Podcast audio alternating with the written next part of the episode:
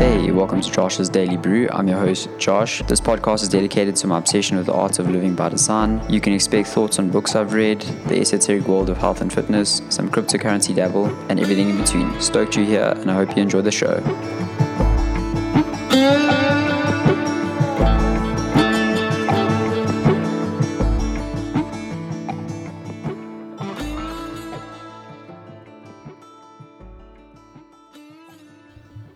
Okay, uh, we are live. Um, welcome to another episode of Josh's Daily Brew. Um, today, I wanted to dive into a book that I'm about 50% of the way through, and it's uh, The Pilgrimage, a contemporary quest for ancient wisdom by none other, by none other than uh, Paulo Coelho. I think that's how you pronounce his name. Um, what an awesome book. And before this, I read his previous book, which was uh, The Alchemist. And um, it's a beautiful. So, The Pilgrimage was the uh, um, predecessor to uh, The Alchemist, which was his novel. So, the, I can spend about five hours discussing this book, but it's just an amazing piece of um, literary wisdom that's condensed and um, I love the real raw authentic nature of his words and his lessons and um, it's it really is a recommended book for anybody who is seeking a um, a comfort from from the uh, the trivialities of uh, of life and work and things like that because I think why I enjoy it so much is because you see so much of the truths that we are exposed to when we travel to places. Um, and you know, travel, we we have this innate desire to travel, and you know, travel is like a spiritual experience. So this really, um, this really uh, condenses that into its uh, raw form, and I love, I love the lessons that he speaks about. But in one of his chapters titled Death. Uh, this is where it gets very interesting because memento mori is um, what I'm fascinated about. It's a Stoic principle that basically um, is titled Remember You Must Die. And um, I think we've become we've become comfortable not speaking about death and we and the way we do that is by distracting ourselves on social media on um, with uh, you know, relationships and with turmoil, with creating creating nonsense out of nothing to to basically say to everyone, listen, I am I'm important, I matter.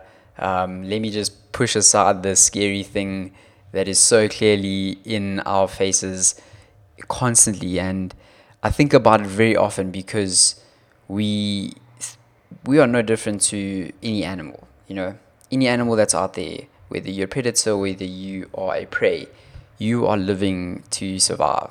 But the only difference is that we as humans have this, as far as we know, we have this conscience that is telling us, hey, listen, your time is, uh, is running out, so you better get on living. So it makes sense to train this bad boy um, to run on the most optimal software and to embrace happiness and to embrace the experience that you're experiencing right now. It's very hard, but it's a continual process that I think you get better and better with at time.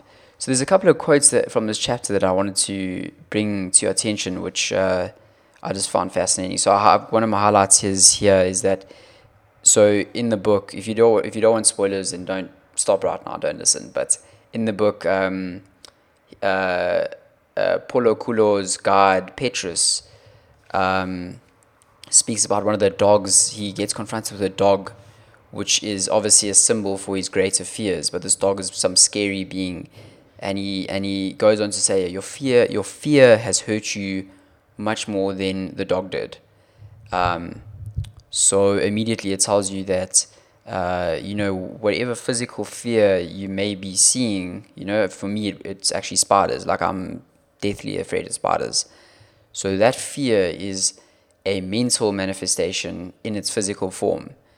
Um, so there's a lot of lessons to be there's a lot of lessons to be um, learned from your physical fears. You know, if it's heights, um, people, social situations, these are all just these are exposing they're exposing the the beauty and fragility of living. You know, and um, another one over here is a a threat leads to nothing if it is not accepted. In fighting the good fights, you should never forget that. Just as you should never forget that both attacking and fleeing are part of the fight. What isn't part of the fight is becoming paralyzed by fear. So, fight or flight, you know, these are normal reactions, but what he's saying is that you shouldn't let fear paralyze you. So, um, you can either accept something or you can change it, but never see it, never be paralyzed by that something. Another one here is uh, there's one thing you have to know, though, said Petrus as we moved on. The duel with the dog will end only with a victory for you or for him. He will be back, and the next time you must try to take the fight through the end. If you don't, his presence will worry you for the rest of your life. And this is quite powerful because it's saying that if you don't go to the roots of your suffering or the roots of your problems, um, that root will just manifest itself into every single situation through the rest of your life. So it's important to go deep and it's important to go into the thing that is actually bothering you, you know, on a very wide spiritual plane instead of uh, thinking that, you know, the waiter got your order wrong, so now you need to take it out on this poor man and cause an upheaval, uh, very unnecessary uh, thing. Um, so he's talking about the dog here, and he says the messengers of people who have died can occupy the body of somebody who is dominated by fear. That is why, in the case of the dog, he is the many. Messengers were invited by the woman's fear, not just the murdered gypsy's messenger, but all of the messengers who wandered in space seeking a way to establish contact with the forces of Earth. Um, so that might not make sense actually if you haven't read the, the book, but um, it's it's it's a powerful way of saying that you know the dog and the spider in my case is a messenger of these forces. Um, so yeah, this is what I'm. This is this is where it gets uh, very deep, and um, I I love this. So it says the hu- human beings are the only ones in nature who are aware that they will die. For that reason, and only for that reason, I have a profound respect for the human race, and I believe that its future is going to be much better than its present. Even knowing that their days are numbered and that everything will end when they least expect it, people make of their lives a battle that is worthy of being with eternal life.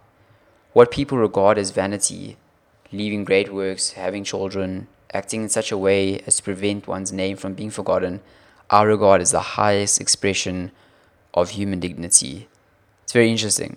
It goes on to say, still, being fragile creatures, humans always try to hide themselves from the certainty that they will die. They do not see that it is death itself that motivates them to do the best things in their life. They are afraid to step into the dark, afraid of the unknown, and their only way of conquering that fear is to ignore the fact that their days are numbered. They do not see that the awareness of death, they will be able to be more daring, to go much further into the daily conquest because they will they would have forgotten to lose, for death is inevitable. I love that. That is the purest form of memento mori right there. Um, that's a beautiful, beautiful passage. So, finally, um, death is our constant companion, and it is death that gives each person's life true meaning. But in order to see the real face of death, we first have to know all of our anxieties and terrors that the simple mention of its name is able to invoke in human in any human being. Sorry, I'm I'm just smiling at because I love this. It's it's so powerful. It's basically saying that just mentioning that word, you know, if you're alone, I was you know, if you're alone in a bathtub, if you're alone at home, nobody around you, no distraction, and you mention that word, what are the things that come to your mind? What are the things that spring up for you? Because those things that spring up are the things that you need to look at just with a fresh set of uh, of eyes. And um, wow, you can tell I'm very excited about this. I love it. Um, I'm like I said, I'm 50% of the way through this book.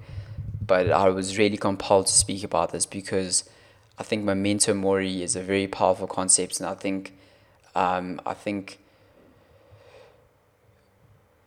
personal opinion, but like you know, as much as people are against Christianity and against religion and things like that, you know, religion provide a, uh, a net supporting for the scary concept of death because there is solace in knowing that there's something greater than yourself.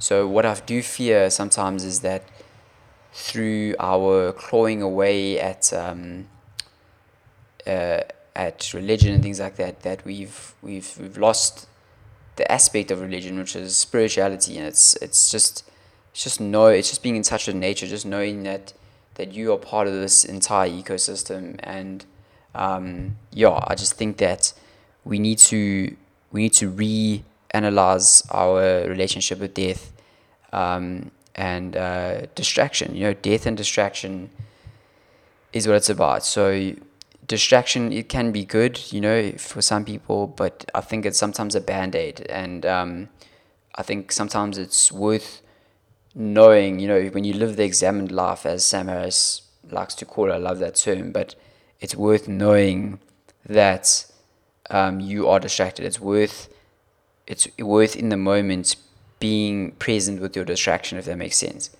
Um, so there's a lot here. I mean, I could speak about this for for days, as you can tell, but I'm going to leave it at that. If you enjoyed this episode, I would love it if you subscribe to my podcast or gave me a thumbs up on YouTube.